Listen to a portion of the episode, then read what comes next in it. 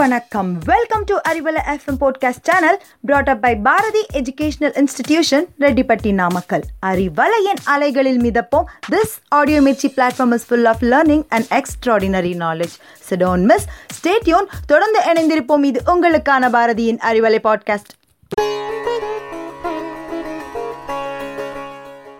hello viewers welcome to easy English in Arivalai podcast நம்ம easy இங்கிலீஷ்ல கொஞ்ச நாளா கிராமர்ஸுக்கு பிரேக் விட்டாச்சு.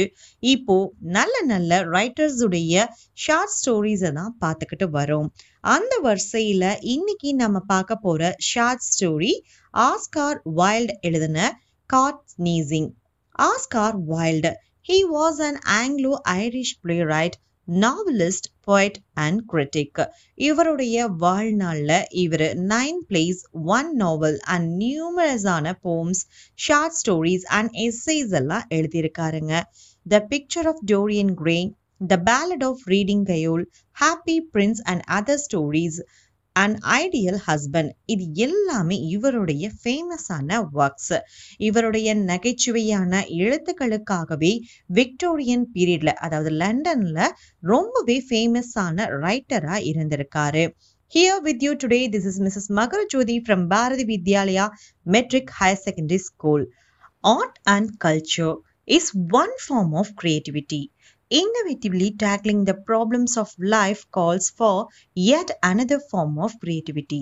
இந்த கதையிலையும் அதே மாதிரி ஒரு ஃபோர்டீன் இயர்ஸ் ஆன ஒரு லிட்டில் பாய் தனக்கு வந்த ஆபத்தை தன்னுடைய கிரியேட்டிவ் திங்கிங் அண்ட் இன்ஜெனியூட்டி மூலமா எப்படி ஓவர் கம் பண்ணி வந்தான் அப்படிங்கிறத ஒரு ஃபன்னா சொன்ன ஸ்டோரி தான் காட் ஸ்னீசிங் சரி கதைக்குள்ள போயிடலாம். Hubert he's the main character of this story ஒரு முறை ஹியூபர்ட் தீவ்ஸ் அண்ட் ராபர்ட்ஸ் நிறைஞ்ச ஒரு லோன்லியான ரோட்ல தன்னுடைய ஹார்ஸ்ல தனியா டிராவல் பண்றான்.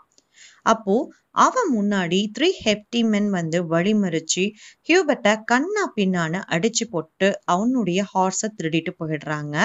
திருடங்க தாக்கினதுனாலயே அவனால எந்திரிச்சு கூட நடக்க முடியல.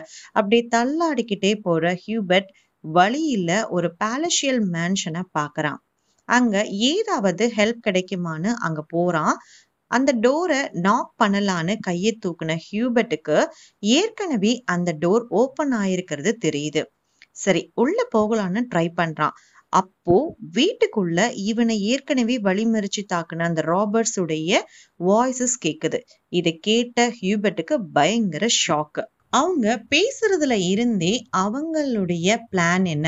அதாவது அவங்க எப்படி வீட்டுக்குள்ள நுழைஞ்சாங்க அந்த வீட்டுக்குள்ள நுழைஞ்சு அவங்க என்ன பண்ண போறாங்க அப்படின்றத ஹியூபர்ட் புரிஞ்சுக்கிறான். ஃபர்ஸ்ட் அவங்க எப்படி உள்ள வந்தாங்கன்னா ஒரு பயங்கரமான சவுண்டை ரோட் சைட்ல எழுப்புறாங்க. ஸோ அந்த ஹவுஸ்ல இருந்த இன்மேட்ஸ் அந்த சவுண்ட் எங்கிருந்து வருதுன்னு பார்க்கறதுக்காக வெளியே போயிருக்காங்க. அந்த டைமை யூஸ் பண்ணிக்கிட்ட அந்த ராபர்ட்ஸ் வீட்டுக்குள்ள நுழைஞ்சிட்டாங்க. ஸோ இப்போதான் அவங்க பிளானை பத்தி பேசிட்டு இருக்காங்க. அதை தான் ஹியூபர்ட் கேட்குறான் அது என்ன பிளான் அப்படின்னோம்னா அவங்க நைட் வரைக்கும் அந்த வீட்டுக்குள்ள இருக்கக்கூடிய கபோர்ட்ல ஒழிஞ்சுக்கிட்டு நைட் ஆனதும் வெளியே வந்து அந்த வீட்டை கொள்ள அடிச்சிடலான்னு தங்களுடைய பிளானை பத்தி பேசிக்கிறாங்க. அந்த பிளான் படியே போய் கபோர்டுக்குள்ளேயும் ஒழிஞ்சுக்கிறாங்க இந்த பிளானை தெரிஞ்சுக்கிட்ட ஹியூபர்ட் தன்னுடைய பெயினை பொறுத்துக்கிட்டு வீட்டுக்குள்ள போய் ஸ்டார்கஸ் அதாவது படிக்கட்டுக்கு அடியில மறைஞ்சிக்கிறான். எதுக்குன்னா அந்த வீட்டில் இருக்கிறவங்க கிட்ட அவங்களுக்கு வரக்கூடிய ஆபத்தை பற்றி சொல்லி வார்ன் பண்ணுறதுக்காக ஆக்சுவலி அந்த பேலஷியல் மேன்ஷனில் யார் யாரெல்லாம் இருக்காங்கன்றத நான் ஃபஸ்ட்டு சொல்லிடுறேங்க. ஒரு ஓல்டு கப்பல் அவங்களுடைய ஃபேமிலி ஃபங்க்ஷனுக்காக வந்திருந்த கப்பிள்ஸுடைய சன்ஸ் அண்ட் டாட்டர்ஸ் அவ்வளோதாங்க ஸோ ஓகே இப்போ அந்த ஃபேமிலி மெம்பர்ஸ் வெளியே போயிருந்தாங்க இல்லையா? இப்போ அவங்க வீட்டுக்குள்ள நுழையிறாங்க. நுழையும் போது வீட்டுக்குள்ள இருந்து ஹியூபர்ட் மெதுவா வெளியே வரான். ஹியூபர்ட்டை பார்த்த அந்த ஃபேமிலி ஃபர்ஸ்ட் அவனை தீஃப்னு நினைச்சிடுறாங்க.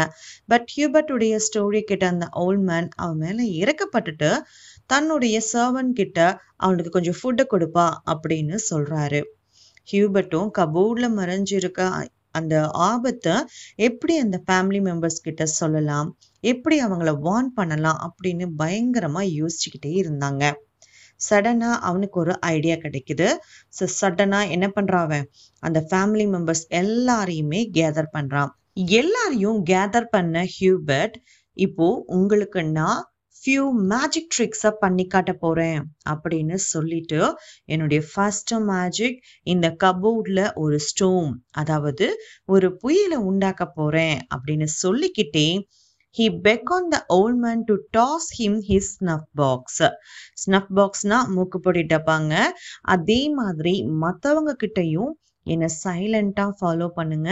நீங்கள் சத்தம் போட்டால் என்னுடைய மேஜிக் ஸ்பெல் ஒர்க் ஆகாதுன்னு சொல்லிக்கிட்டே எல்லாரையும் அந்த கபோர்ட் பக்கமாக மெதுவாக கூட்டிக்கிட்டு போகிறான் உடனே ஒரு ஸ்டூலை எடுத்து போட்டு அது மேல ஏறி கபோர்ட் டோருடைய அந்த மேல் சைடில் இருக்கும் கேப் இருக்கும் இல்லைங்களா?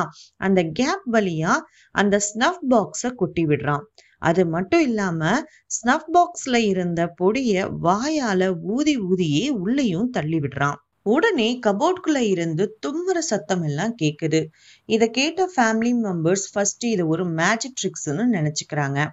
ஹியூபர்ட் அதோட விடாம கபோர்டோட டோரை லாக் பண்ணுறான் பண்ணிக்கிட்டே அந்த ஃபேமிலி மெம்பர்ஸ் கிட்ட மோர் ஸ்னஃப்னு கேட்டு நிறைய பாக்ஸஸை வாங்கி உள்ள கவிழ்த்து விட்டுறான்.